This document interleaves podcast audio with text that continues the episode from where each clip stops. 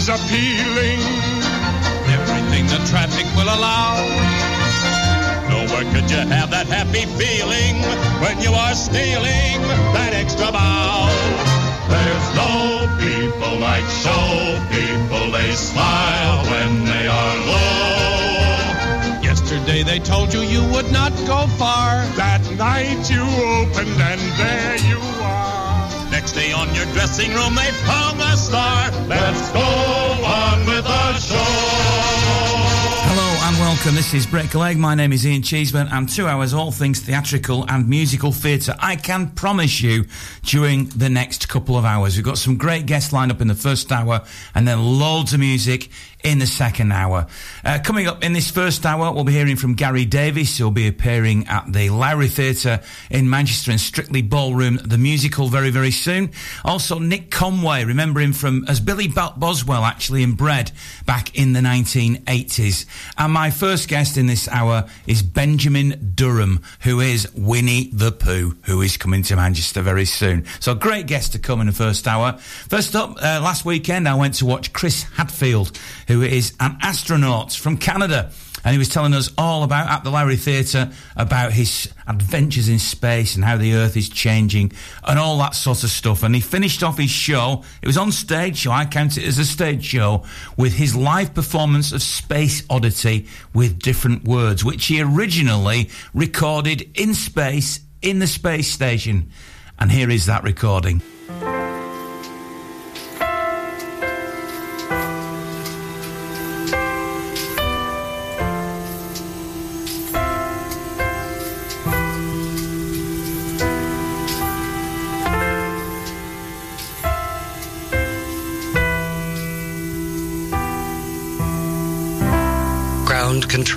To Major Tom. Ground control to Major Tom. Lock your Soyuz hatch and put your helmet on. Ground control to Major Tom. Commencing countdown engines on. Detach from station and may God's love be with you.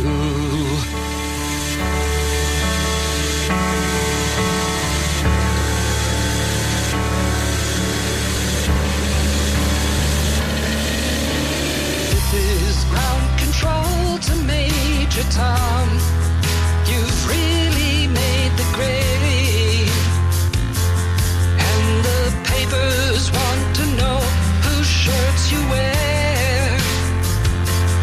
But it's time to guide the capsule if you dare.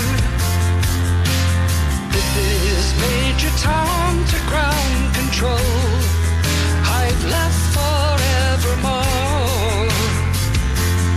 And I'm floating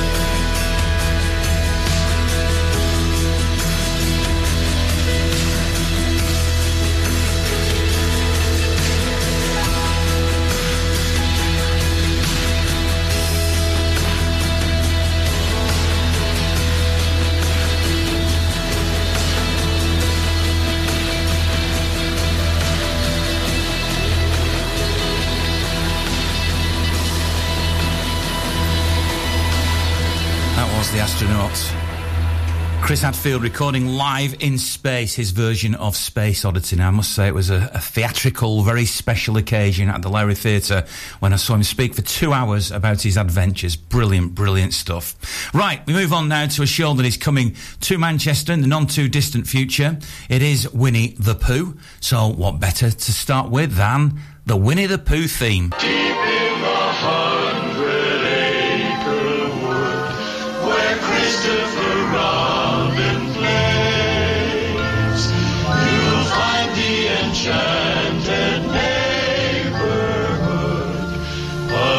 Christopher's childhood days. A donkey named Eeyore is his friend, and Kanga and Little Roo. There's Rabbit and Piglet, and there's Owl, but most of all, Winnie the Pooh. Winnie the Pooh, Winnie the Pooh. Tubby little cubby all stuffed with fluff. He's Winnie the Pooh, Winnie the Pooh. Willy nilly silly old bear. You can do better than that, so I'll give you more words. Let's do it over. Deep in the hundred acre wood where Christopher Robin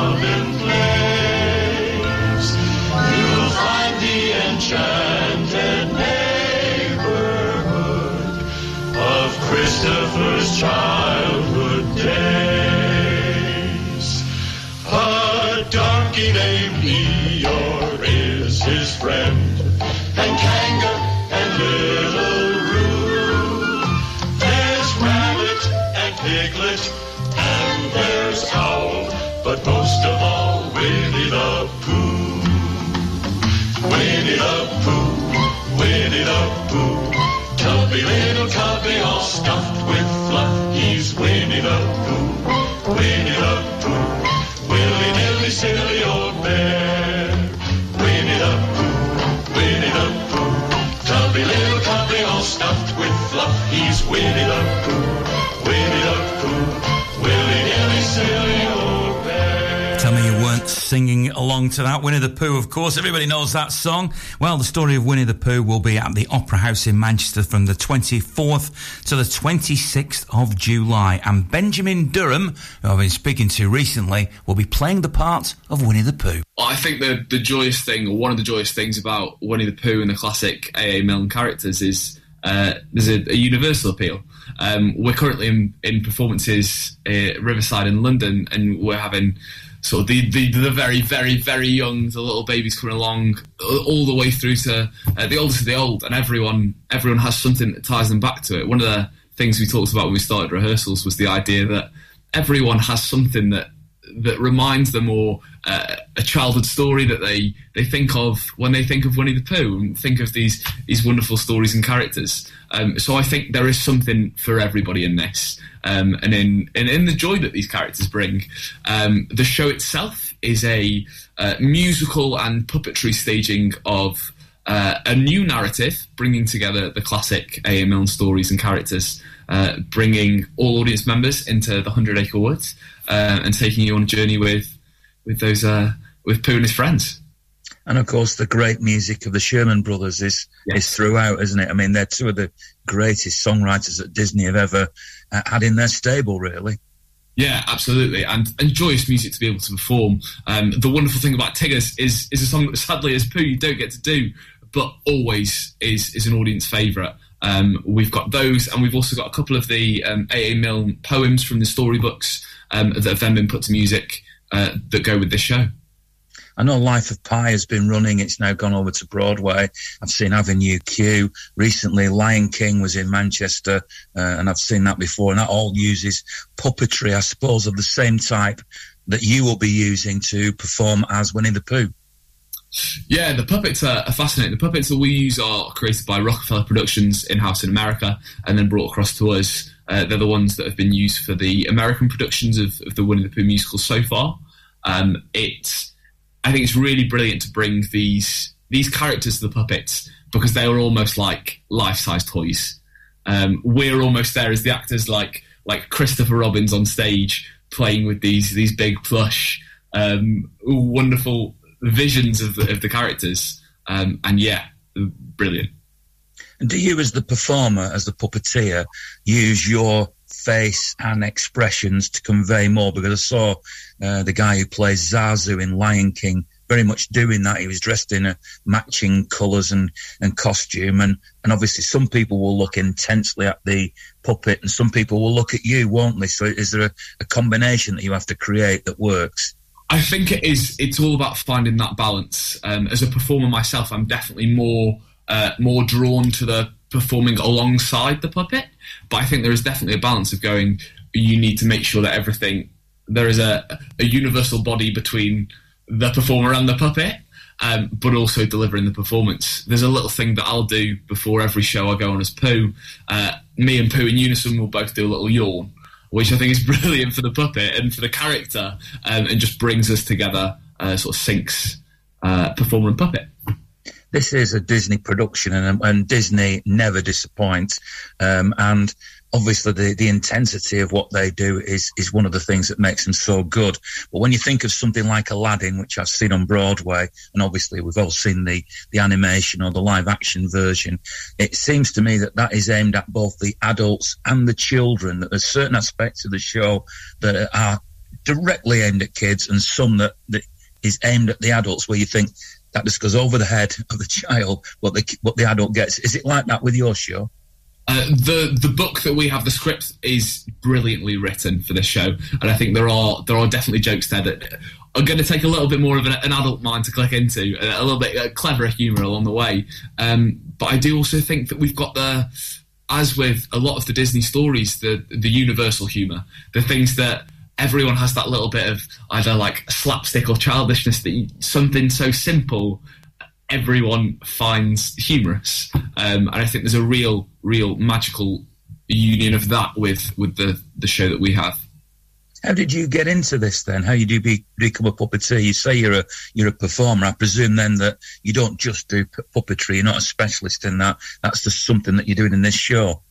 Yeah, uh, so I originally trained in musical theatre, uh, trained at Arts Ed in London, um, and this is actually my first time puppeteering. Um, so it's been wonderful to sort of jump in and dive in with that. Um, yeah, having having moved down to London in 2018, um, it's been it's been lovely to sort of train all aspects of musical theatre and then be able to bring that to this, whilst also diving in with um, bringing a, a three foot plush bear to life. Does it ever get frustrating that you think I want to I want to sing and dance and you're right? it's a it's a brilliant challenge. I think um, being able to do this is is just something completely different to things that I've done before. Um, that and with such an iconic character as well, um, that I think I'm just sort of basking in the opportunity. there is a lot of trust in you, isn't there? Because these, as you say, are beloved characters. And whilst you will have young children going to watch you naturally with their parents, even somebody like me might go along who's a lot older, but remember reading about these characters, watching the animations, the short form animations, and we want it to be right. We want to feel this is completely authentic. That's a big pressure on you, isn't it? Oh, absolutely. Uh, every, everyone knows Winnie the Pooh, as I was saying earlier, and it's um, and they're iconic and and equally as iconic, equally loved. That you need to sort of honour everything that that makes everybody love these characters. Um, I think, yeah, there's there is a real uh, sort of respect that we have to give to, to everything that's come before. To Sterling Holloway and Jim Cummings having created and and given life to these characters for 40, 50 years um, in in the mainstream media. But also, there's a there's a joy in being able to share that I'm going to draw a slightly weird analogy here in the, the, sense that I went along to do a talk yesterday to a women's guild group.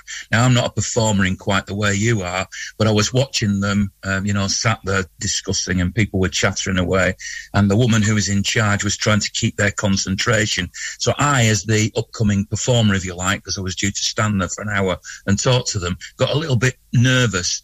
And then when I got there, I grabbed their attention and they were with me all the way through. You know what that's like. But this particular type of a show, when there are lots of children, lots of families, and we've seen discussions just recently about problems in the audience, Bat Out of Hell was, was highlighted. How much of a challenge is it for you as a performer to keep that type of audience completely gripped to what you're doing? And do you succeed in it? I think it's a really interesting question. Um, what we get a lot of at the start of our show is a lot of kids sitting there going, "Where's Pooh? Where, where, where's Winnie the Pooh? Where, come on, uh, we've, we've come for Winnie the Pooh." Um, and you get a lot of that, and then the reaction of when we first come on. Um, with the puppets, they're they're captivated. Um, the show is brilliantly written and, and produced with uh, the creation by Rockefeller. Um, that I think we are trying to emulate everything the, the screen adaptations have done so well that you're constantly jumping and you're constantly being given um, different impulses across the stage of things to watch. Uh, we bring to life a lot of the um, the woodland wildlife as well as the characters that you're constantly being given things to to draw the attention on stage and to, to bring the audience along with us the fascinating Benjamin Durham, who will be Winnie the Pooh at the Opera House in Manchester from the 24th to the 26th of July. And as well as seeing Winnie, you will, of course, see this marvellous character. The wonderful things about Tiggers is Tiggers are wonderful things. The tops are made out of rubber, the bottoms are made out of springs. The bouncy, trouncy, flouncy, pouncy, fun, fun, fun, fun, fun. But the most wonderful things about Tiggers is I'm the only one. The wonderful things about Tiggers is Tiggers are wonderful chaps. You're loaded with vim and with vigor. It must kill in your lap. They're jumpy, pumpy, clumpy, comfy, fun, fun, fun, fun, fun. But the most wonderful things about Tiggers is I'm the only one. Tiggers are cuddly fellas. Tiggers are awfully sweet. Everyone else is jealous. And that's why I repeat. Oh, the wonderful thing about Tiggers is Tiggers are wonderful things. The tops are made of rubber. The bottoms are made of string. The bouncy, trouncy, flouncy, pouncy, fun, fun, fun, fun, fun. But the most wonderful things about Tiggers is I'm the only one.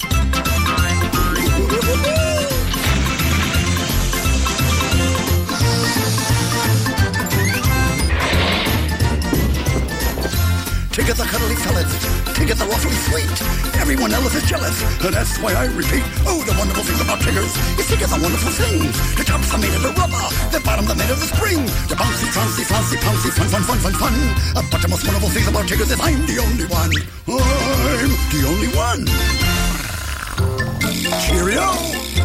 Your local radio station for the Ribble Valley. On air, online, and on your smartphone app. 106.7 Ribble FM. I am the aforementioned Ian Cheeseman, and this is Break a Leg. Thanks very much for listening. If you love theatre, you love musicals, then this is the place to be each and every week. Always with great guests and some great show tunes as well. The second hour today will be packed full of great show tunes from shows actually that are coming to the Manchester area in the non too distant future. Dear Evan Hansen, Sister Act, and Six the Musical. But next up, a much more imminent arrival is Strictly Ballroom the Musical, which will be at the Lowry Theatre, the magnificent Lowry Theatre, from the 26th of June to the 1st of July.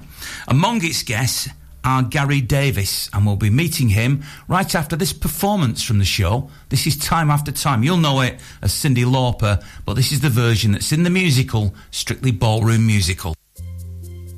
Yes. Right, we've got that, so what if we try something like this? If we go. Lying in my bed, I hear the clock tick and think of you. Caught up in circles, confusion is nothing new.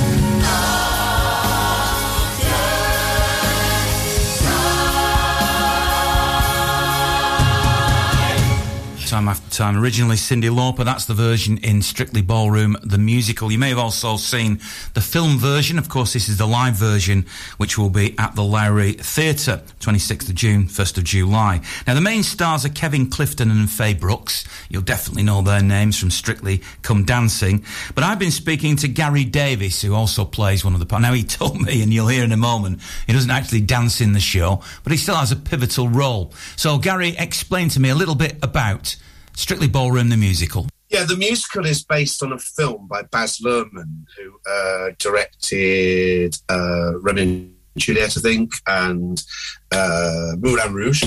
And uh, it was part of a trilogy that he did. It was his first big, big film. And obviously, it is based on the world of ballroom. Uh, so there is a lot of ballroom dancing in it, but it's the 19, 1990s amateur ballroom dancing competition scene in Australia. Um, and the story is um, about a young ballroom dancer who's grown up in a ballroom dancing family and they're all obsessed with ballroom dancing. But he's tired of the old steps and wants to do his own new steps. Uh, unfortunately, the Australian Ballroom Dancing Federation, led by Barry Fife, my character, doesn't want anything to do with that because they see that that is the beginning of the end. If they don't, if people start making up their own rules, their own dance steps, then it's going to be disastrous. So he's a bit of a maverick who goes against um, uh, the flow of um, uh, of the ballroom dancing scene. He uh, ends up falling out with his long-term ballroom dancing partner, and partners up with a complete novice who um, approaches him and says, "I want to dance with you. I want to do your new steps." So he takes the gamble of uh, dancing with a novice, and uh, and from that, um, a romance evolves really. And um, uh, I'm sure you know your listeners will know pretty much how that was going to end, but I won't spoil it just yet. I presume, uh, given what you just said, that you don't actually have to ballroom dance.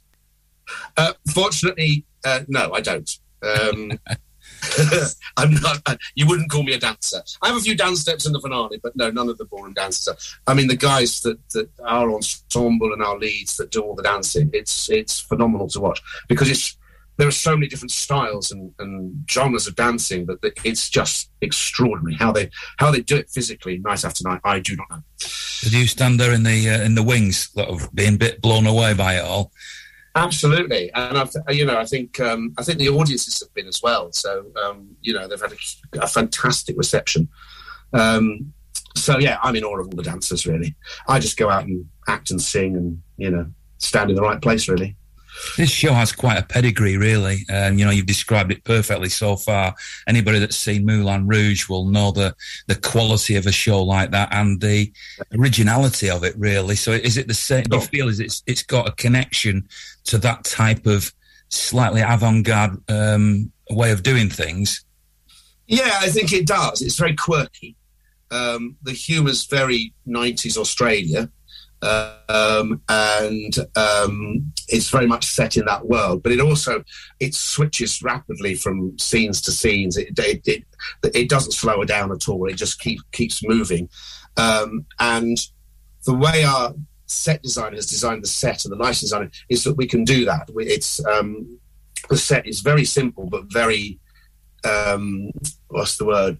Uh, very useful. It, can adapt to any situation, and so we create these scenes very, very quickly using lights and uh, a few bits of set.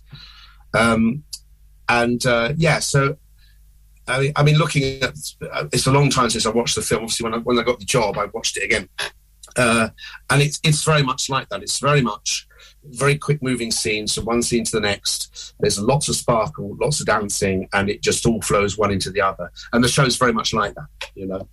How does this show compare to, to your career so far and what you've done so far? Is it you feel as if it's very different, and is that been part of the challenge of doing it?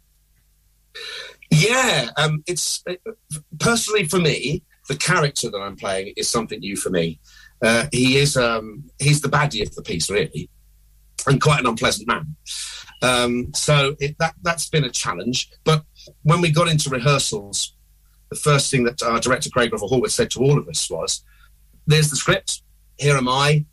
I want your ideas. Let's put all three together, and so play with it, have fun with it." And that's what we were able to do. So in in the rehearsal process, it was very much a try this, try this, and I was allowed to do anything. And then, uh, so that in that sense, it was great for me. It was very liberating as an actor not to be told exactly what to do and when.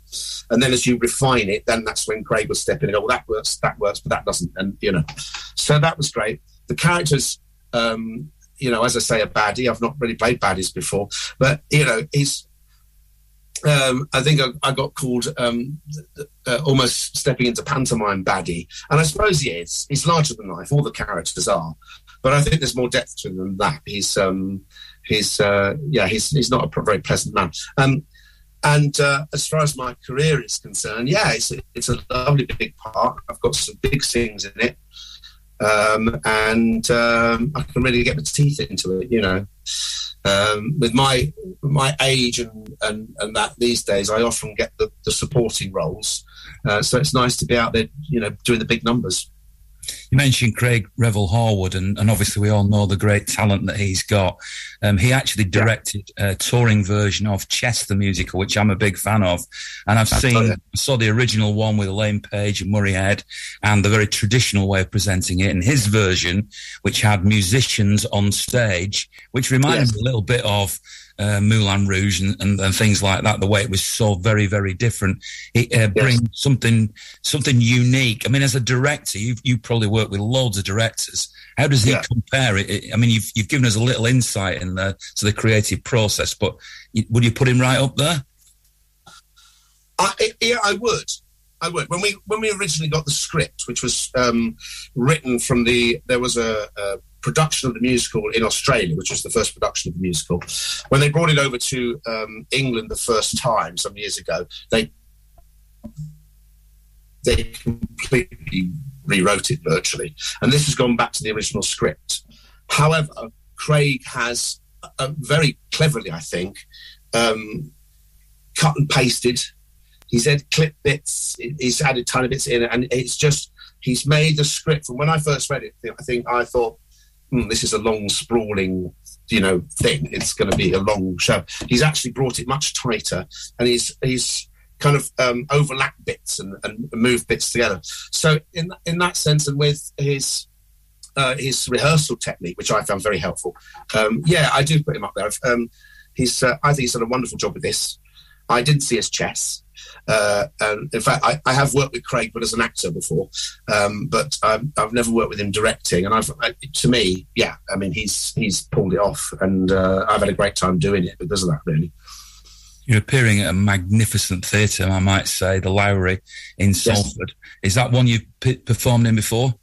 I haven't. It's on my bucket list. Um, I performed at the, the Palace in Opera House in Manchester. I've I've been to the Lowry to see productions, but never performed there. So um, yeah, really, really looking forward to it. Really looking forward to it. And I know this is a little bit of a cliche question, but when you tour around like this, do you really sense different types of audiences in different venues? Yeah, very much so. Yes, you really do. Um, you tend to find the more north you go, the the more the audiences are up for it, and they they, they want to laugh and they want a good night out. Um, and that's not to say that's not to denigrate southern audiences; they're wonderful too, but in different ways. They tend to they want to just sit and listen and be entertained, whereas the, the northern audience want to get involved. Uh, and for that, it's fantastic because um, this is a show that it, it, it does, I suppose, because of Baz Luhrmann's style, really, it does tend towards pantomime on occasion. And that's when you want your audiences, you know, I get booed, I get, you know, and that's fine. And then at the end of the show, everybody's up dancing and singing Love is in the Air and, and, and having a party, really. And those are the audiences that we love, you know, the ones that really get involved. And like I say, the further north you go, the more they do it.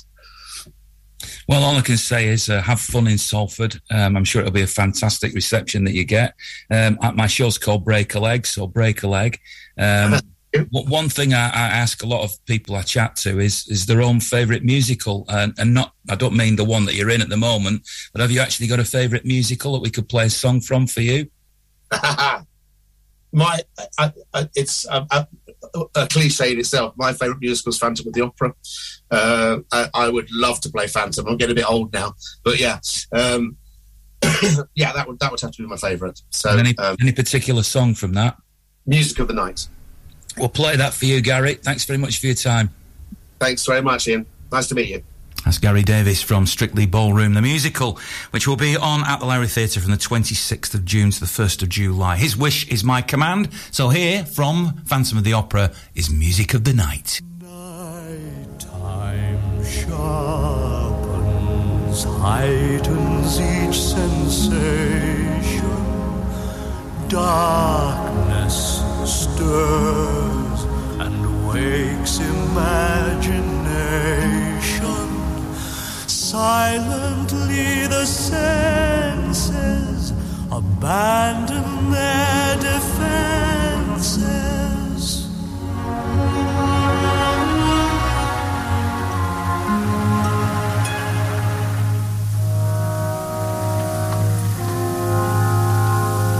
Slowly, unfurls its splendor.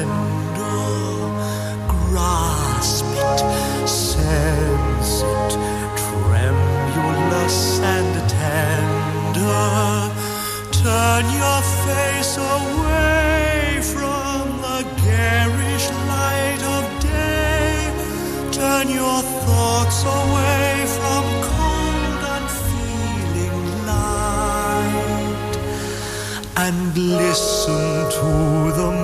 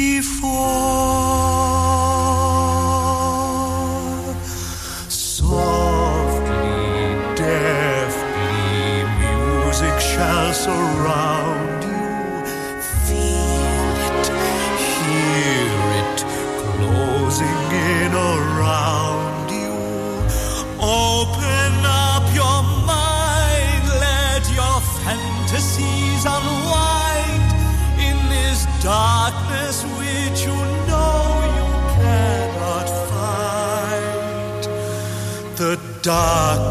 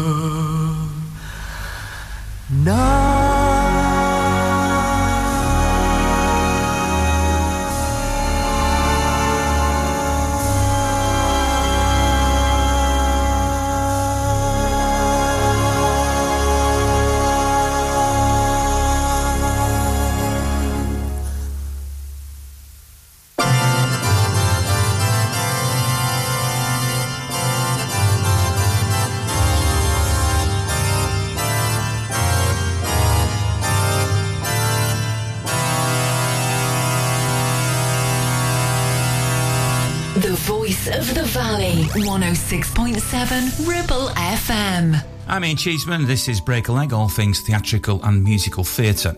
Now, just recently, I bumped into somebody I'd known in the past but not seen much of recently, and that is the actor Nick Conway, who played Billy Boswell in Bread in the 80s. It was such a, a huge TV programme. If you're old enough to remember it, then you will know exactly what I'm talking about. If not, then Nick himself will explain it in a moment. This is the first part of an interview, which is a lot longer than the bit you're going to hear now, which I'll play in subsequent weeks about Nick's love of theatre, and he has a passionate love of theatre. Uh, but of course, he rose to fame on television, which is slightly different. It's still theatrical of sorts, isn't it? So we'll hear the interview in just a moment. But here, just to remind you, just to get you in the mood, particularly if you remember it, is the theme from Bread. Gotta get up, gotta get out. Grab the by the throat and shout. Gotta find it, get us a share. Make the bread out of nothing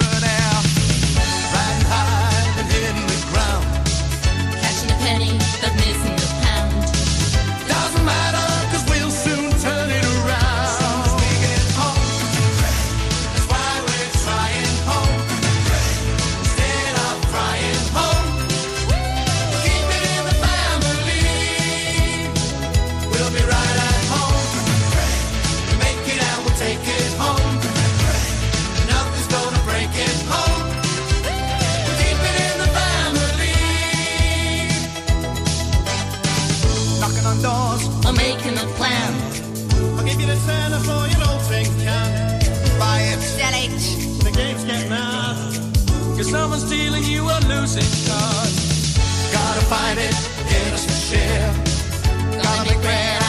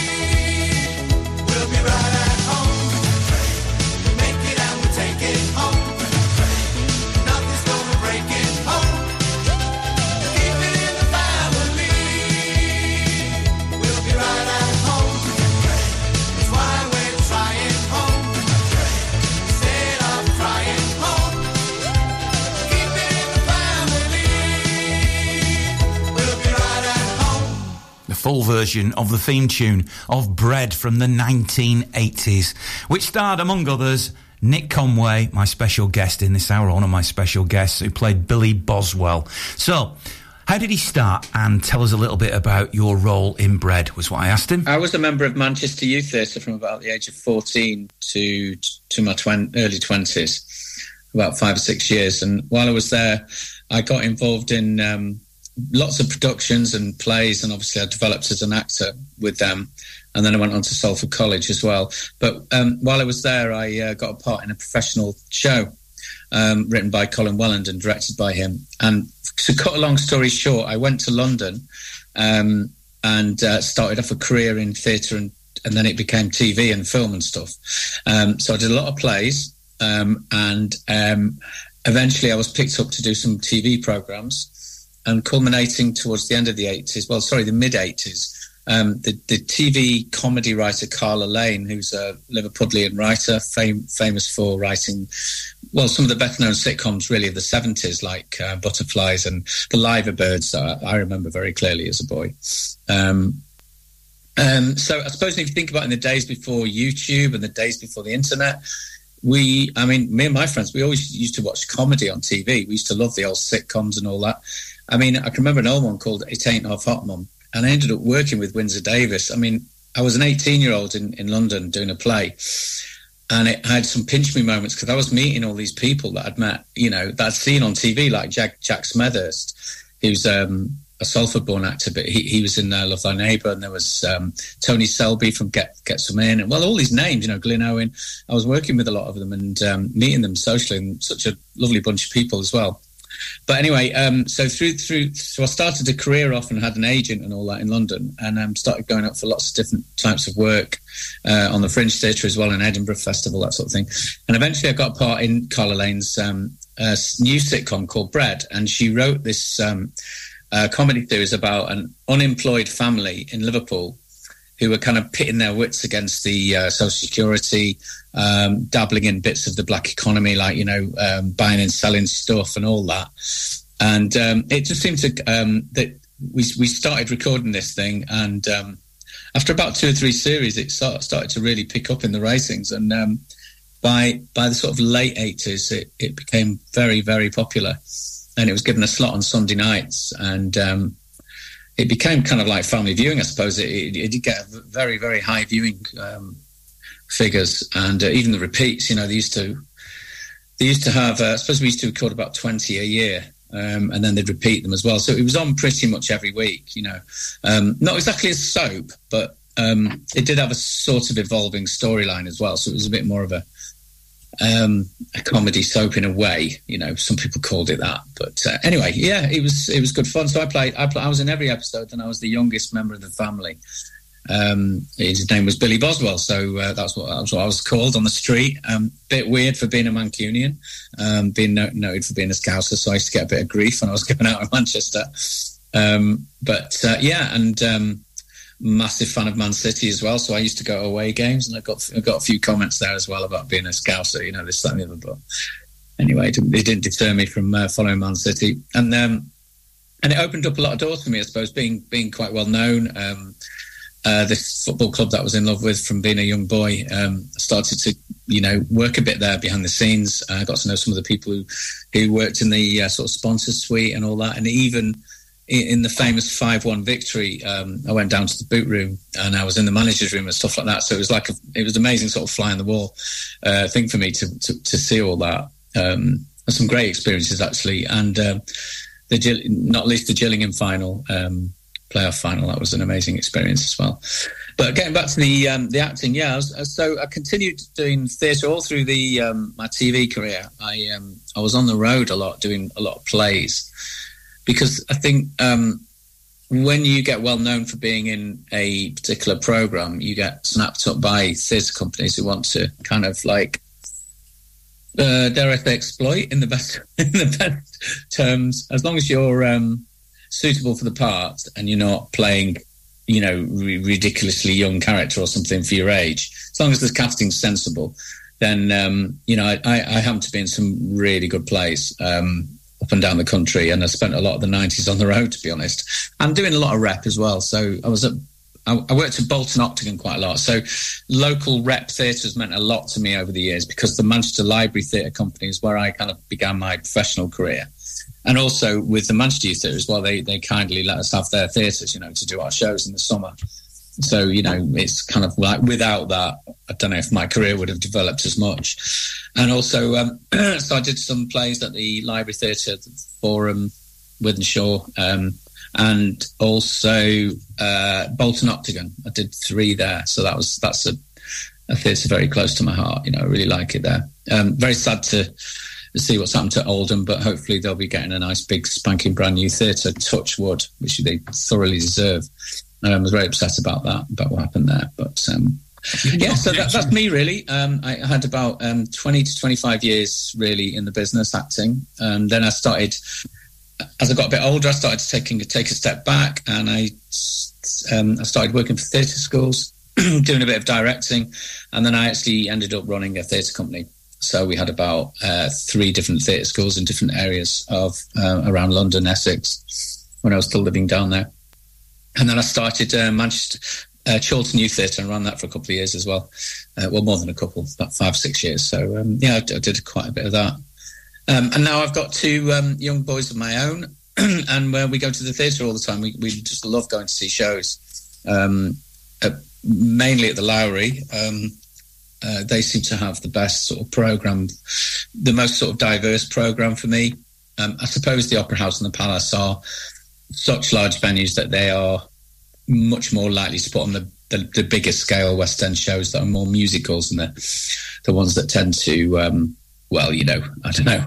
Uh, uh, It's not my kind of show, that, but you know, e- e- e- each for everybody. You know, like big pantomimes and that sort of thing.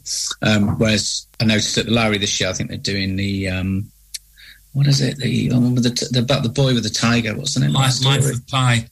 Life of Pi, yeah. Now I'm fascinated to see that, just to see how it's done, because I've seen some amazing puppetry as well. So we went to see um, George Orwell's Animal Farm, done by you know at the Lowry, done by the same company that do Warhorse and all that, and that was fascinating. That was brilliant. So I, I can ima- just imagine how good Life of Pi will be. So I'd like to go and see that.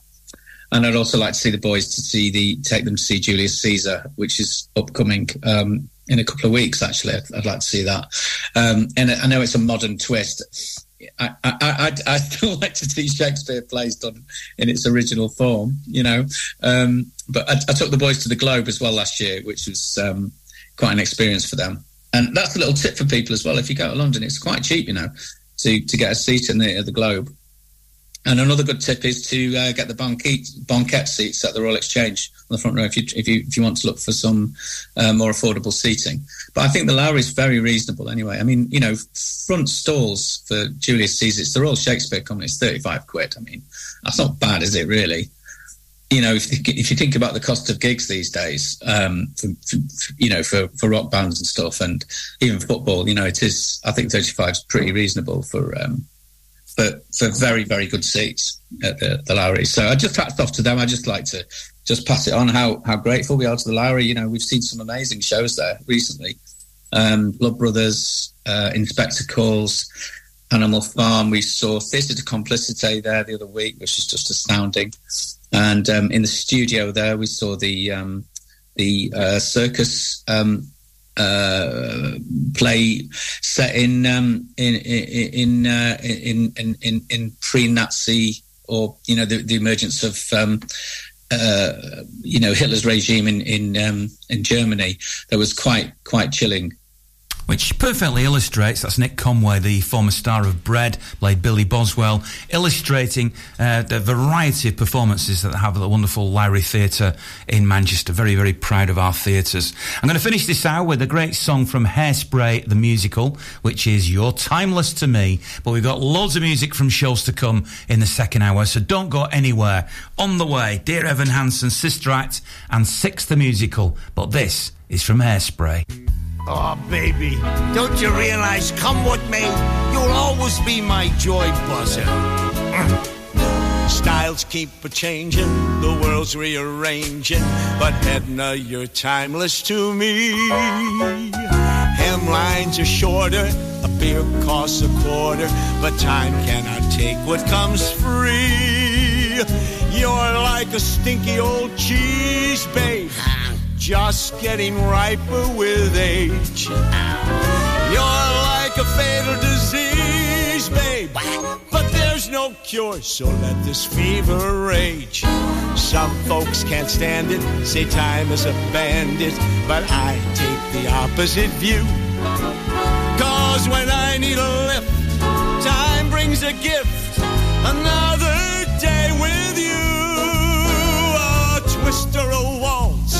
It's all the same schmaltz with just a change in the scenery. You'll never be old hat, that's that. Ooh, you're timeless to me. Oh, Wilbur. Fads keep fading, Castro's invading, but Wilbur, you're timeless to me. Hairdos are higher, mine feels like barbed wire, but you say I'm chic as can be. You're like a rare vintage ripple, a vintage they'll never forget. So pour me a teeny weeny triple, and we can toast the fact we ain't dead yet. I can't stop eating, your hairline's receding, soon there'll be nothing at all. So you'll wear a wig while I roast a pig. Hey, pass geritol. Glad Miller class that check is on gas, but they all pass eventually. You'll never be passe hip hooray. You're timeless to me.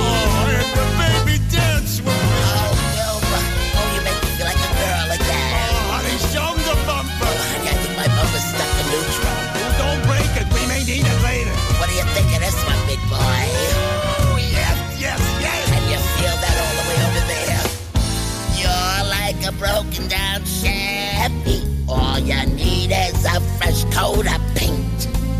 And Edna, you got me going hot and heavy. You're fat and old, but baby, boring you ain't. Some folks don't get it, but we never fret it. Cause we know that time is our friend.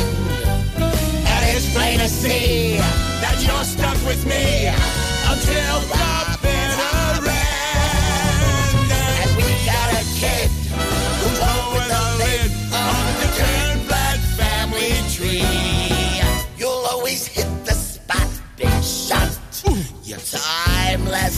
me. You'll always be de jour, mon amour. You're timeless to me. You'll always be first string. Ring a ding ding. You're timeless to me. Well, but maybe you should pull a C. Oh. You're timeless to me. Oh, baby, you're teasing me. You're timeless to me. Well, but let's take this upstairs. You're timeless to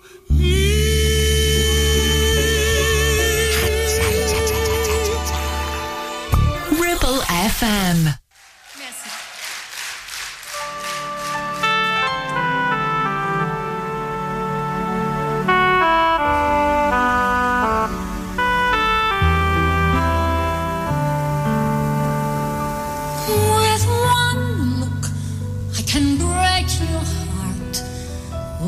With one look, I play every part. I can make your sad heart sing. With one look, you'll know all you need to know. With one smile, I'm the girl next door, or the love that you've hungered for. When I speak, it's with my soul. I can play any role. No words can tell the stories my eyes tell. Watch me when I frown. You can't write that down. You know I'm right. It's there in black and white. When I look your way, you'll hear what I say. Yes, with one look, I put words to shame. Just one look sets the screen aflame. Music starts to play. One tear from my eye makes the whole world cry. With one look, they'll forgive the past. They'll rejoice. I've returned at last to my people in the dark. Still out there in the dark.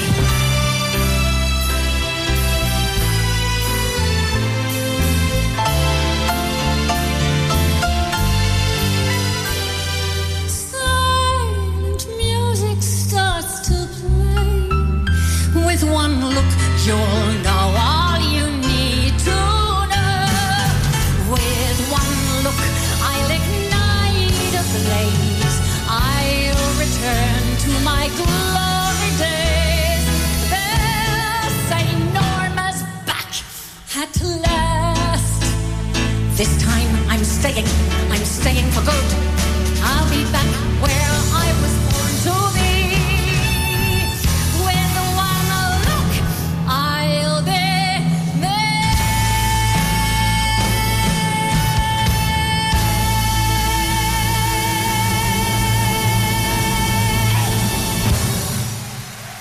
106.7 FM, streaming from our website and on smart speakers. Live and local across the Ribble Valley. Ribble FM News. From the Sky News Centre at 10, human remains found in the Californian mountains have been confirmed to be those of British actor Julian Sands.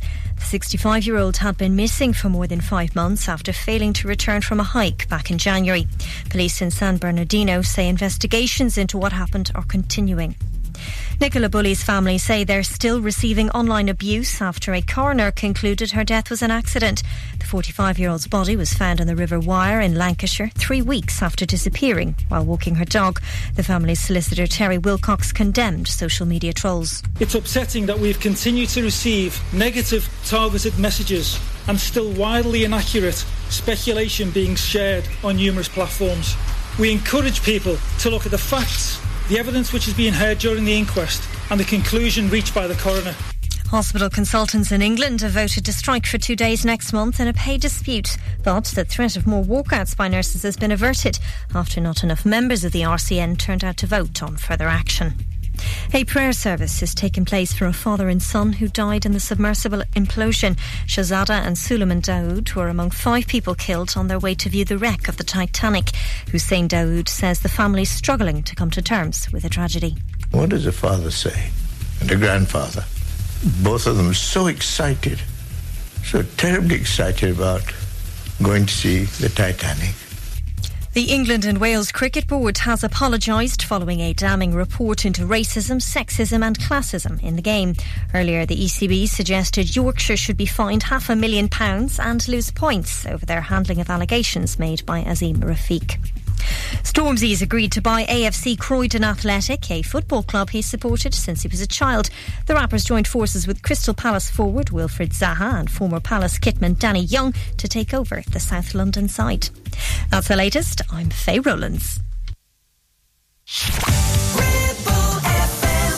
And this is the second hour of Break a Leg with me, Ian Cheeseman, where we focus on the music. And the theme today are shows that are coming to Manchester probably in the next 12 months, although this first one hasn't got a date on it yet. It's been running in the West End, now closed down, and Broadway. It's a brilliant show, can't recommend it highly enough. And it is called Dear Evan Hansen. It will be coming to Manchester, don't know quite when yet. And this is a song called Waving Through a Window.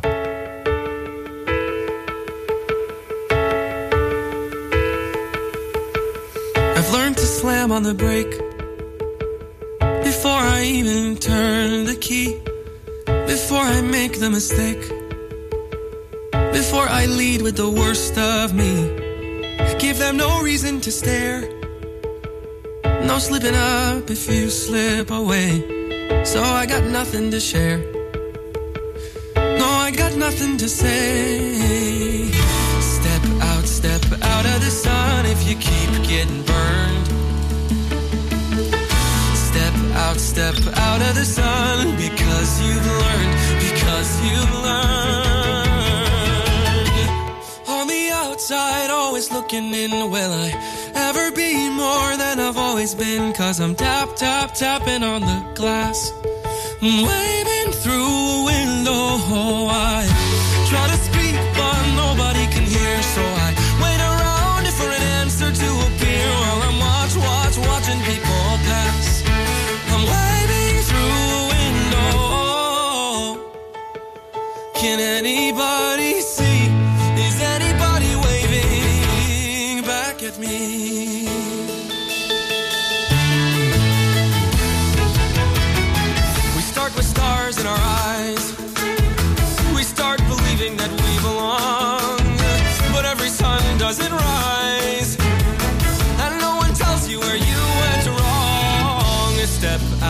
step out of the sun if you keep getting burned. Step out, step out of the sun because you've learned,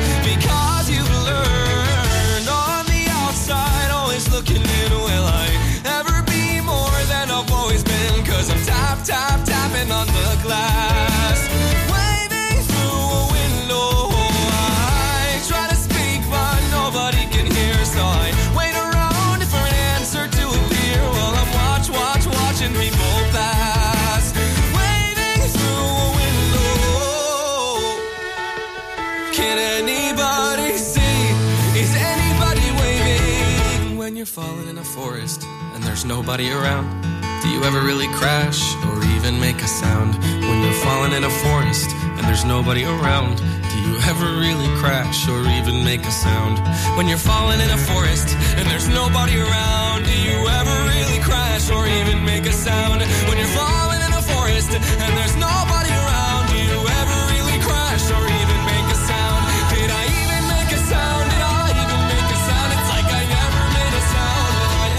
make a sound? On the outside, always looking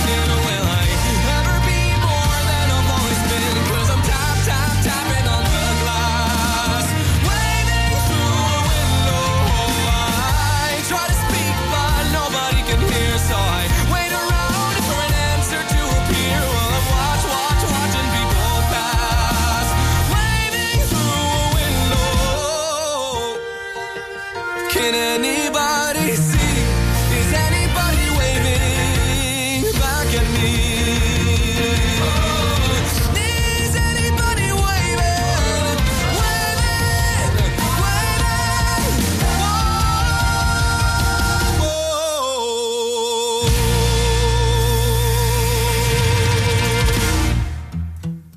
thought you were awesome. He thought I was awesome.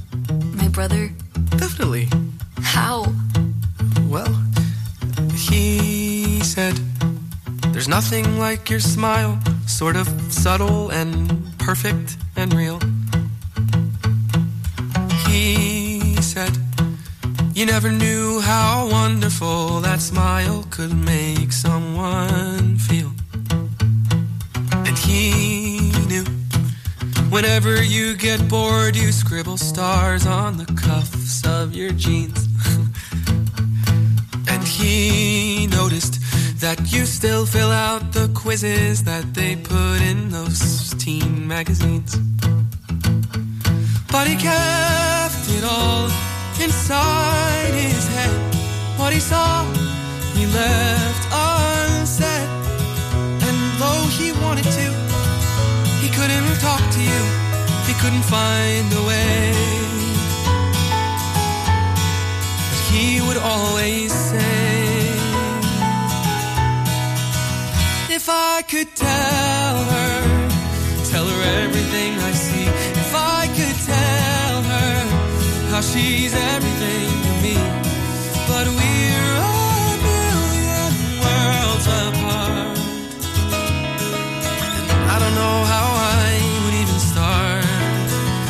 I could tell her. If I could tell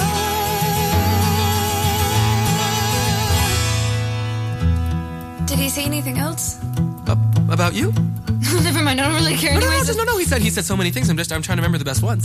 So, um, he thought really pretty, or er, it looked pretty cool when you put indigo streaks in your hair. He did. And he wondered how you learned to dance like all the rest of the world isn't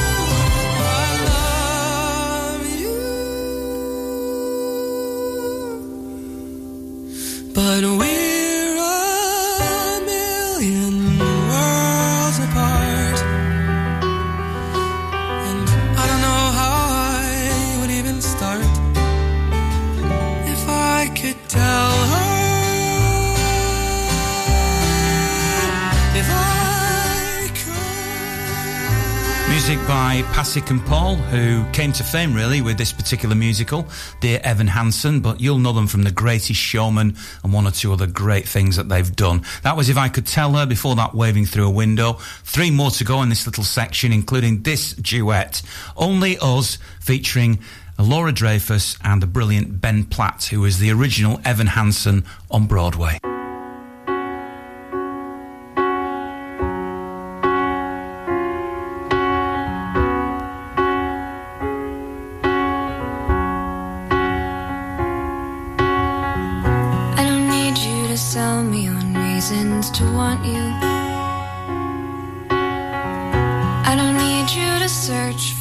Proof that I should.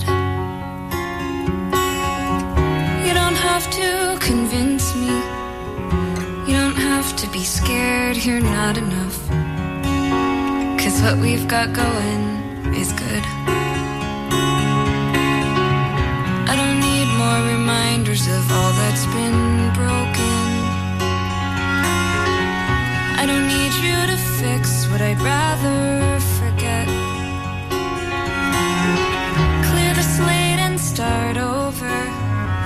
to quiet the noises in your head. We can't compete with all that.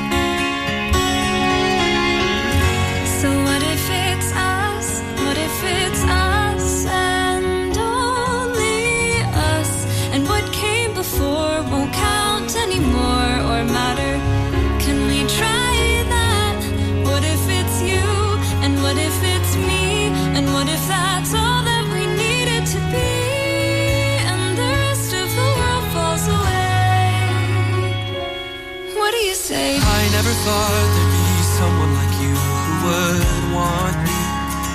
Well, So I give you 10,000 reasons to not let me go.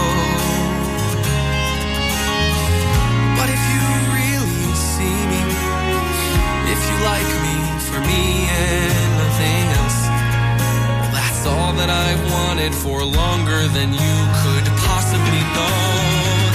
So it can be us,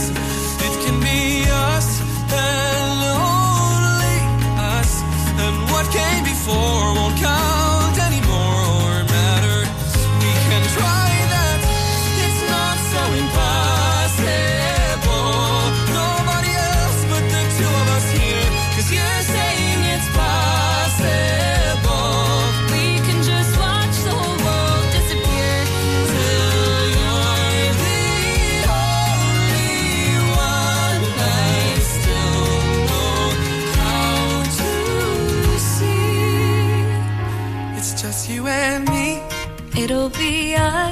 it'll be us and only us. And what came before won't count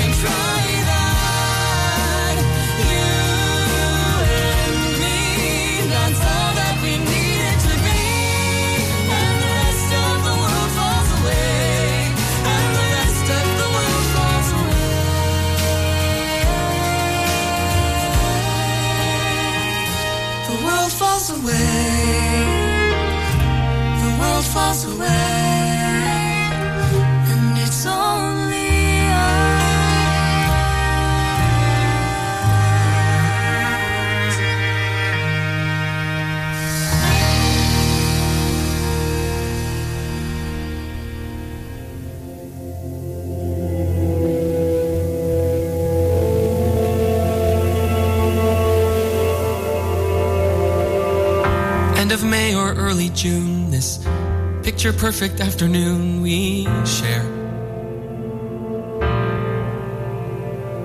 Drive the winding country road, grab a scoop at a la mode, and then we're there. An open field that's framed with trees, we pick a spot and shoot the breeze like buddies do. Quoting songs by our favorite bands, telling jokes no one understands except us two.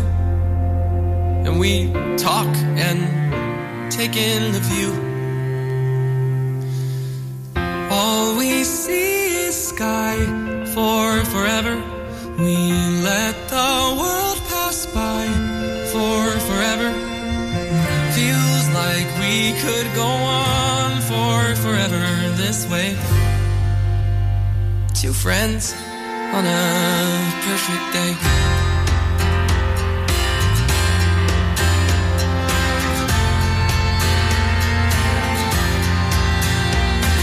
We walk a while and talk about the things we'll do when we get out of school. Bike the Appalachian Trail, or write a book, or learn to sail. Wouldn't that be cool? There's nothing that we can't discuss, like girls we wish would notice us, but never do. He looks around and says to me, There's nowhere else I'd rather be, and I say, Me too. And we talk and take in the view. We just talk and take in the view.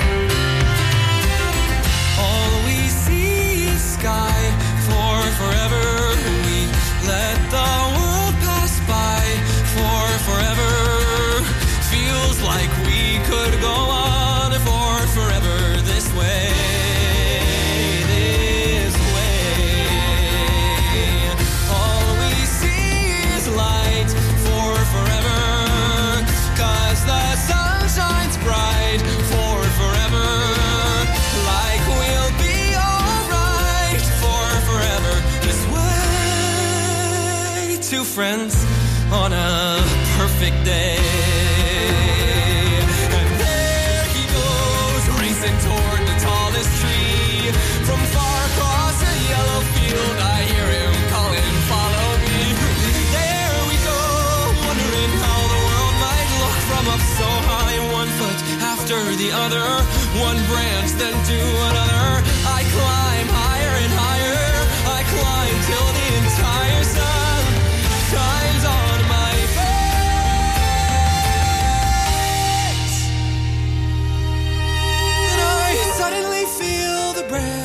give way. I'm on the ground. My arm goes numb. I look around and I see him come to get me. He's come to get me. And everything's okay. All we see is sky forever. We let the world pass by for forever. Buddy, you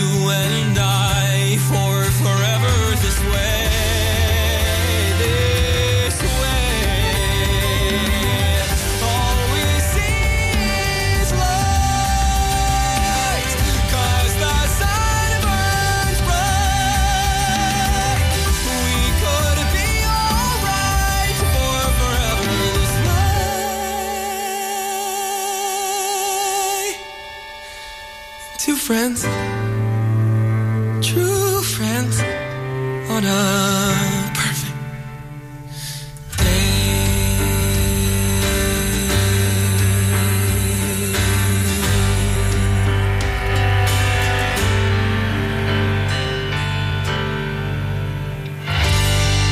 For Forever from Dear Evan Hansen. Before that, Only Us.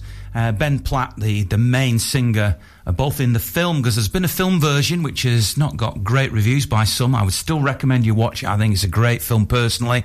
But I can understand why the stage show is a little bit more lively and brings the whole show to life. And the big song at the end of Act One, which is be- going to become a standard if it's not already become a standard, is You Will Be Found.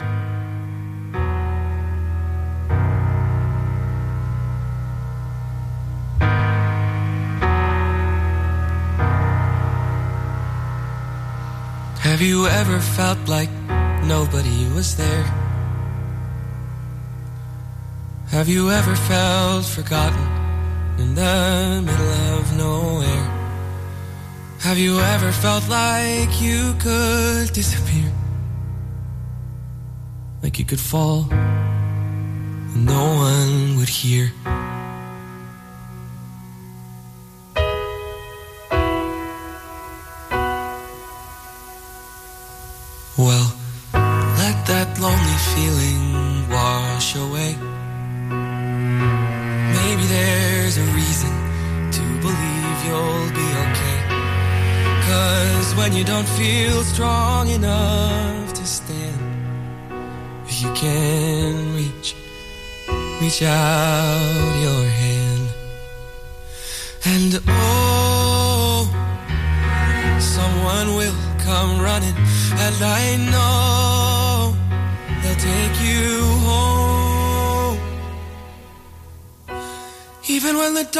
Comes crashing through, when you need a friend to carry you, and when you're broken on the ground, you will be found. So let the sun come streaming in, cause you'll reach up and you'll rise again.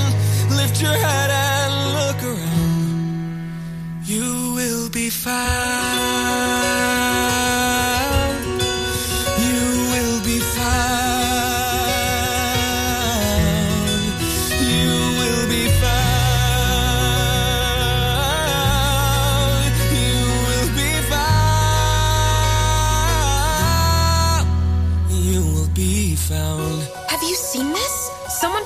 Video of your speech online. My speech? People started sharing it, I guess, and now, I mean, Connor is Your everywhere. speech is everywhere. This morning, the Connor Project page, it only had 56 people following. Well, how many does it have now? 4,582. 239. I don't understand.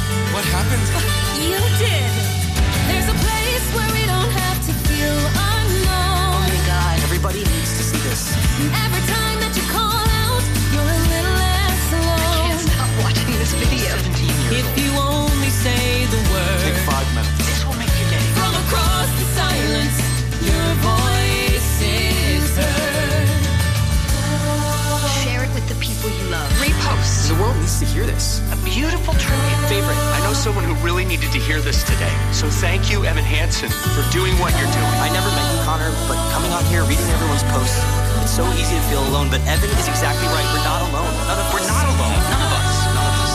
None of us are alone. Well, especially now, with everything you hear in the news. Repost. Thank you, Evan Hansen, for giving us a space to remember Connor. To be together. To find each other. Sending prayers from Michigan, Vermont, Tampa, Sacramento. Thank you, Hansen. Thank you.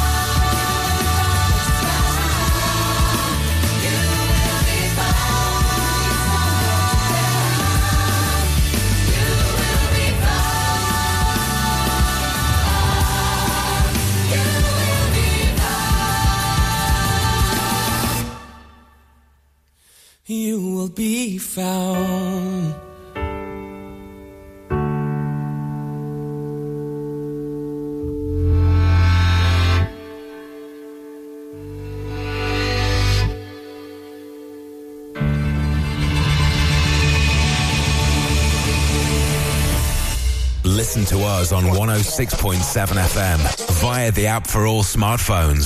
Streaming from our website and on smart speakers. Play Ribble FM. This is your local radio station. This is Ribble FM. In this hour, we're featuring musicals coming back to Manchester, and Six the Musical will be at the Opera House from the 18th to the 23rd of July. Though I suspect it might even be sold out. But here is the title song.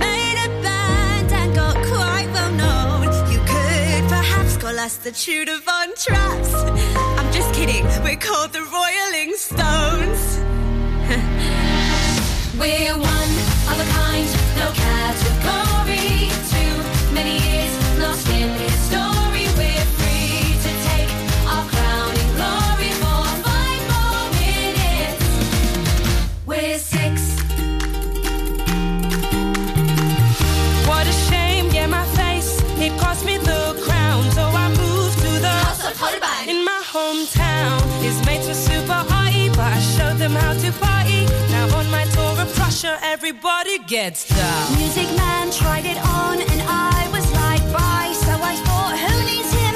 I can give it a try. I learned everything, now all I do is sing. And I'll do that until I die.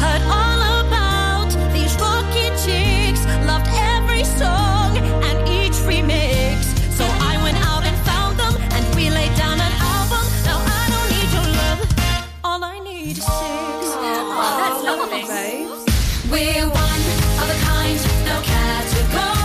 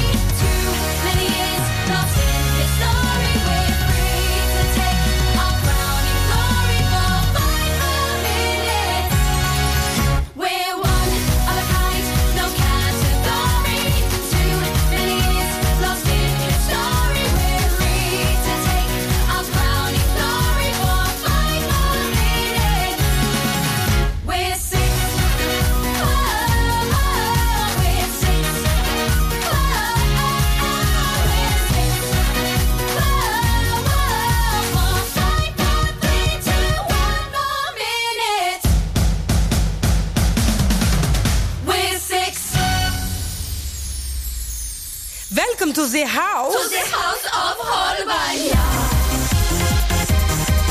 Oh ja. Das ist oh ja. Ja. The house of Holbein. Hans Holbein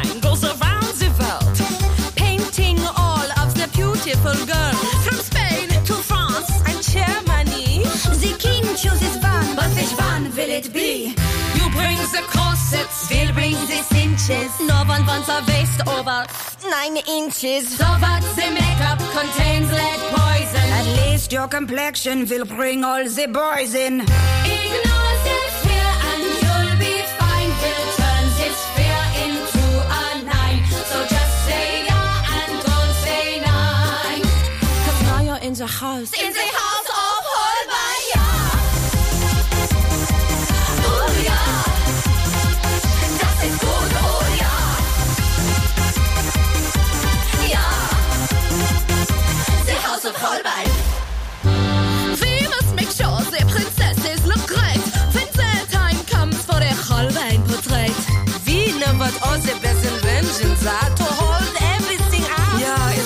wunderbar. For blonder hairs and you just add a magical ingredient from your bladder. Try these heels so high it's naughty. But we cannot guarantee that you'll still walk at 40. Ignore the fear and you'll be fine. We'll turn this fear into a nine. So just say yeah and don't say nine.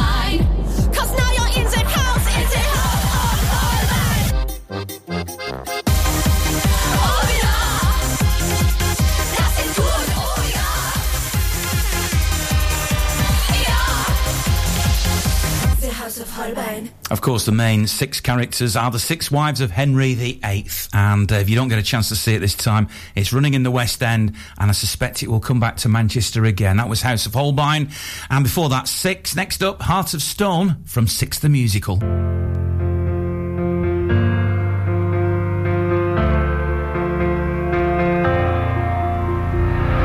You've got a good heart, but I know it changes. A restless type, untamable.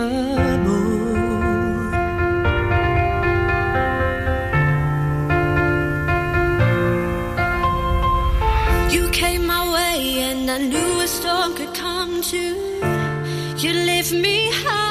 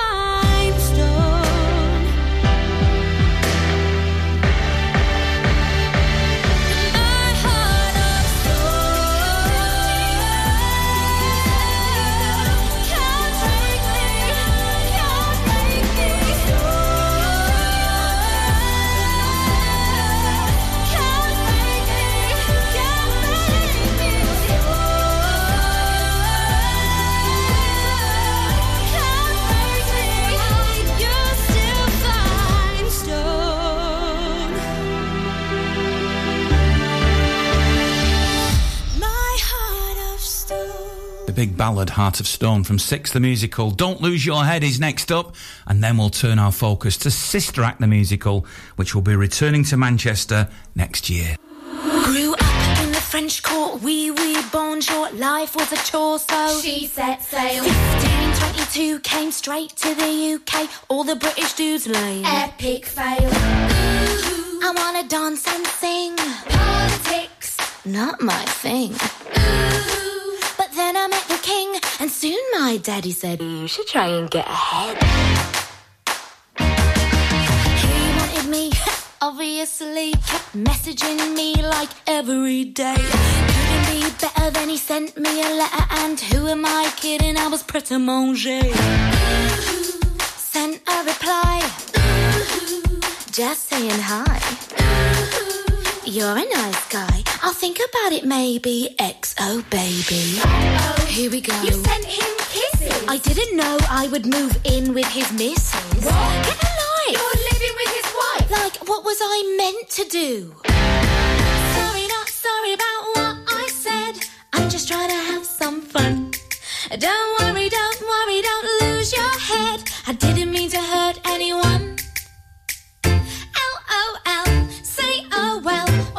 to hell. I'm sorry, not sorry about what I said. Don't lose your head. Three in the bed, and the little one said, If you wanna be wed, make up your mind. Her or me, don't wanna be some girl in a. Are you blind? Don't be bitter, cause I'm fitter. He doesn't wanna bang you. Somebody hang you. Here we go. Your comment went viral. I didn't really mean it, but rumors spiral. Well, and way to make the country hate you. Mate, what was I meant to do? Sorry, not sorry about what I said. I'm just trying to have some fun. Don't worry, don't worry, don't lose your head. I didn't mean to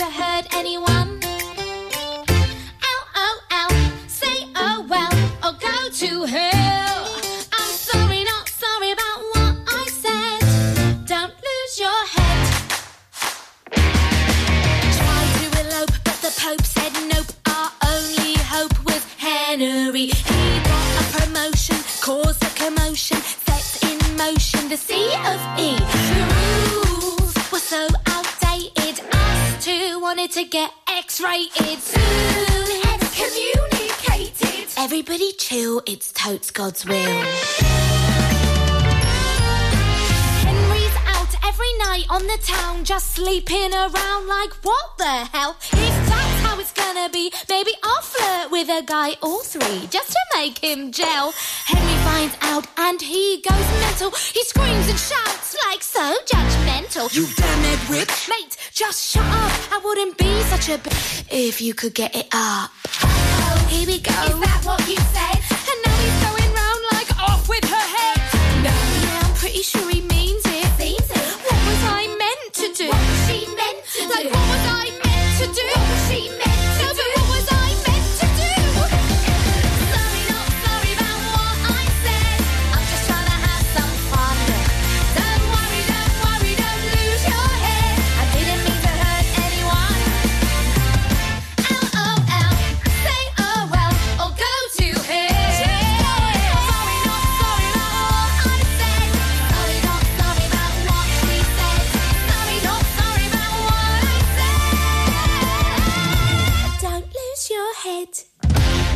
Clitheroe, Gisburn, Whalley.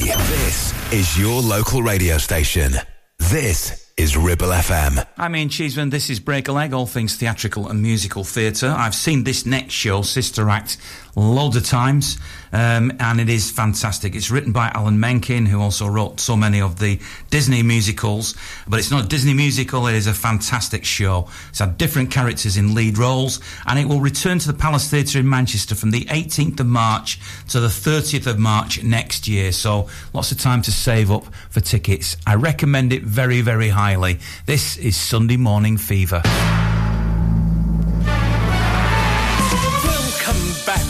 Faithful followers, old and new. And now, to raise the temperature even higher, we have a brand new hymn by our very own Queen of Angels, or should I say, Disco Queen of Angels Choir. Hit it, sisters!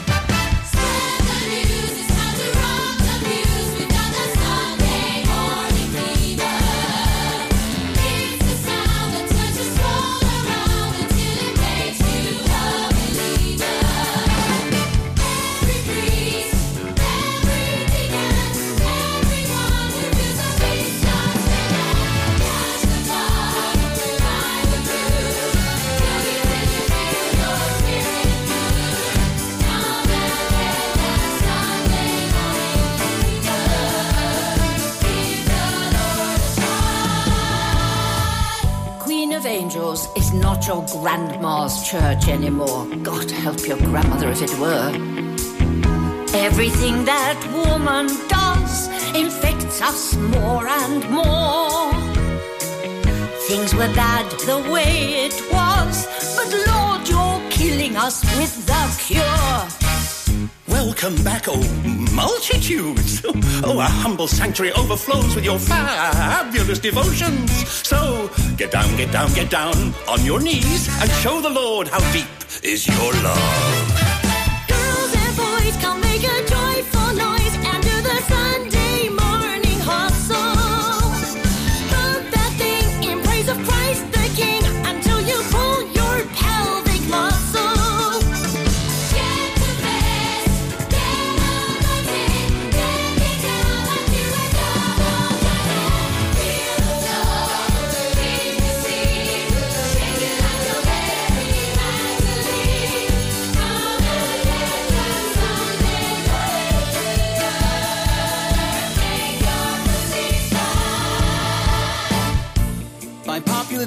Queen of Angels Church expands to eight masses per Sunday, all fueled by the high octane choir direction of the fabulous Sister Mary Clarence.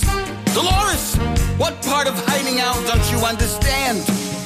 This keeps going and crowds keep growing. The word is gonna spread. Every mention just brings more attention, and you won't be so fabulous if you're dead.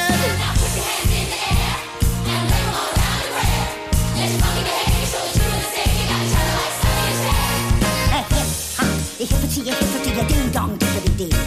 I'm a celibate sister, but I'm hot as a blister, so hang on to your rosary.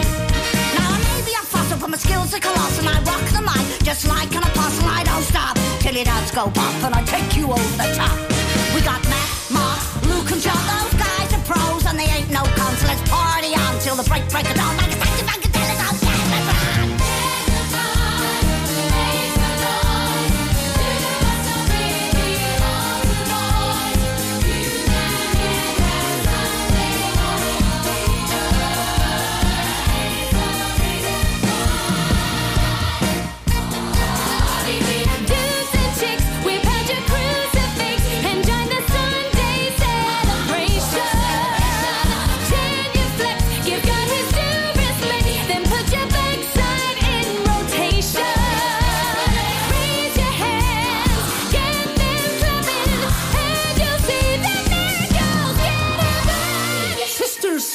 I bear remarkable news. A miracle has happened. Bishop Donahue read last week's newspaper article about our choir. No, no, no, no, wait, that is not the news. No, he called Archbishop Narsutis, who called Cardinal McCanna, who has invited us to sing this week. Will you let me finish? He has invited us to sing this week for a special visitor. A very special visitor from the Vatican. You mean the pole ho ho? the pole ho ho. Calm down, sister. You mean the pole ho? That's right, sisters. Can you believe it? The pole ho ho himself.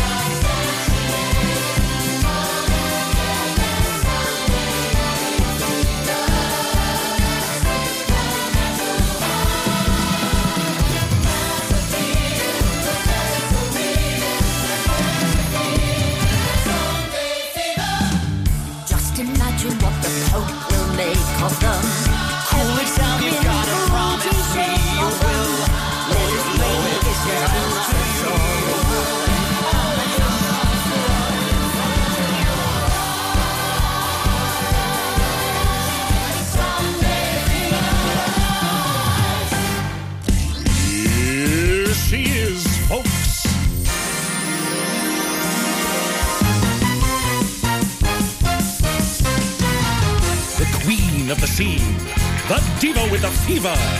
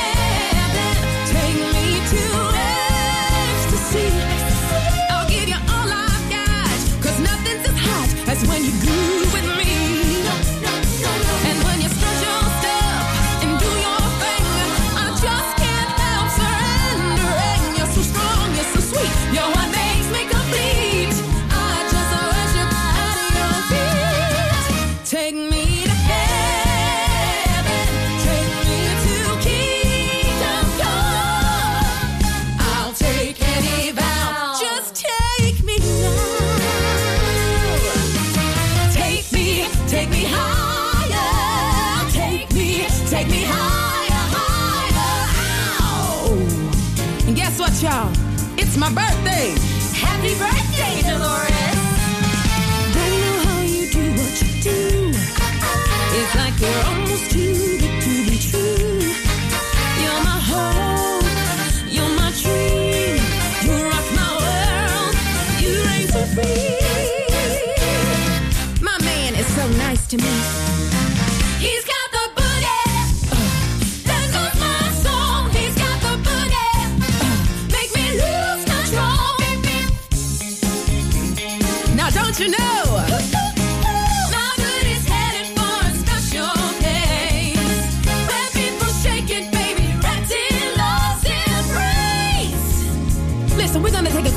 yeah.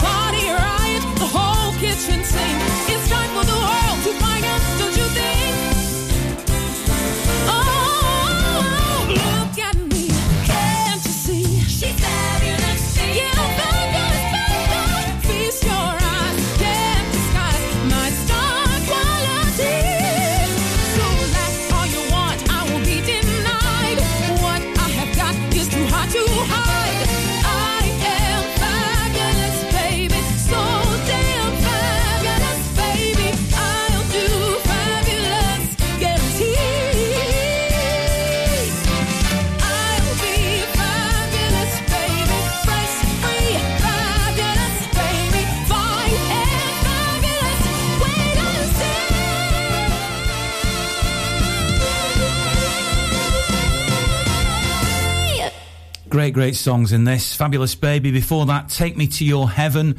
Sunday Morning Fever, and we're going to finish with the title track in just a moment. When it came round last time, Clive Rowe was the uh, the cop in it, and he's from Oldham, and he was brilliant. Love speaking to Clive Rowe.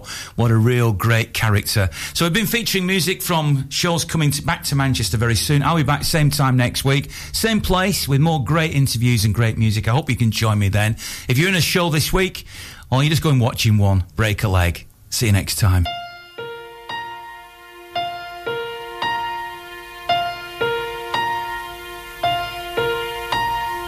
I don't need a spotlight. I don't need a crowd. I don't need the great wide world to shout my name out loud.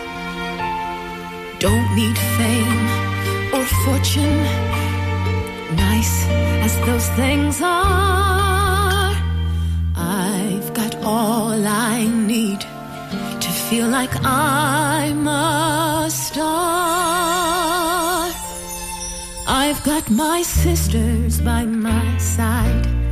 I've got my sisters' love and pride. And in my sisters' eyes, I recognize the star I want to be. And with my sister standing strong, I'm on the stage where I belong. And nothing's ever gonna change that fact. I'm part of one terrific sister.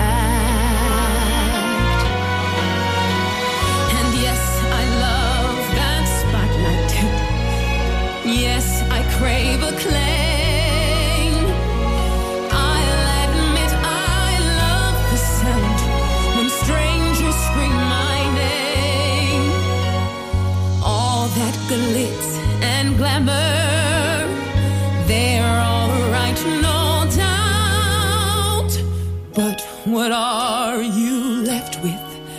When the lights go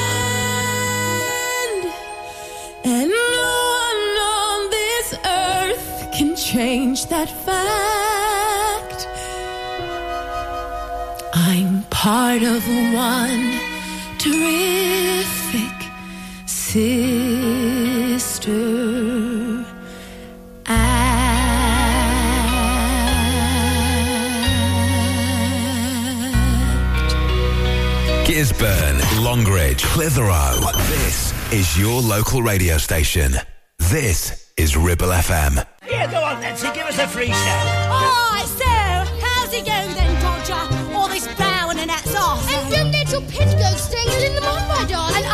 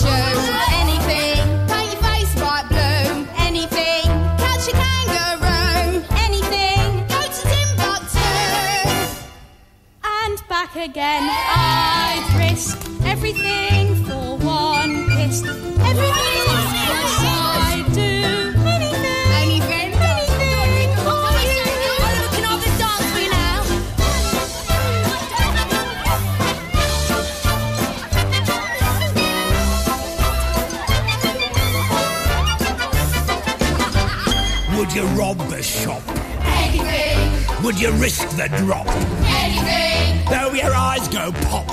Anything. When you come down